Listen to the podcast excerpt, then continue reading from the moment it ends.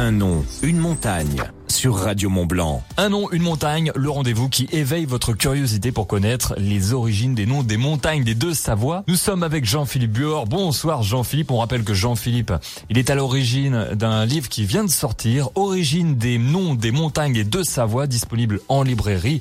Faites-vous plaisir, c'est un très très beau livre. Et donc aujourd'hui, Jean-Philippe, tu vas nous expliquer l'origine des noms pointe du télégraphe et col du télégraphe. Donc en gros, on va parler du télégraphe. Oui, on va parler du télégraphe. Alors ça fait un petit peu dérisoire maintenant, puisque le télégraphe n'existe plus déjà depuis quelques dizaines d'années. Mais à l'époque, c'était un instrument qui était euh, très utilisé.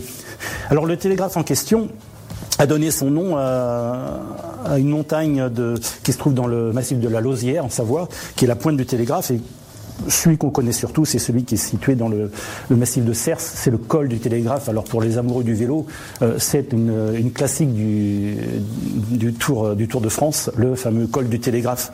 Alors pourquoi ce nom-là? Euh, Eh bien en fait, il a été donné par euh, un, une installation que l'on doit au, au, Claude Chappe, le physicien Claude Chappe, le physicien français, qui euh, a eu l'idée, euh, à partir de 1806, d'installer des espèces de télégraphes. Puisqu'il faut savoir que euh, pour envoyer un message de Paris à Milan, il fallait à peu près cinq jours, parce que le message, il, venait en diligence. Ou, à cheval. Donc c'était très long. Alors pour avoir des nouvelles fraîches, il fallait cinq jours.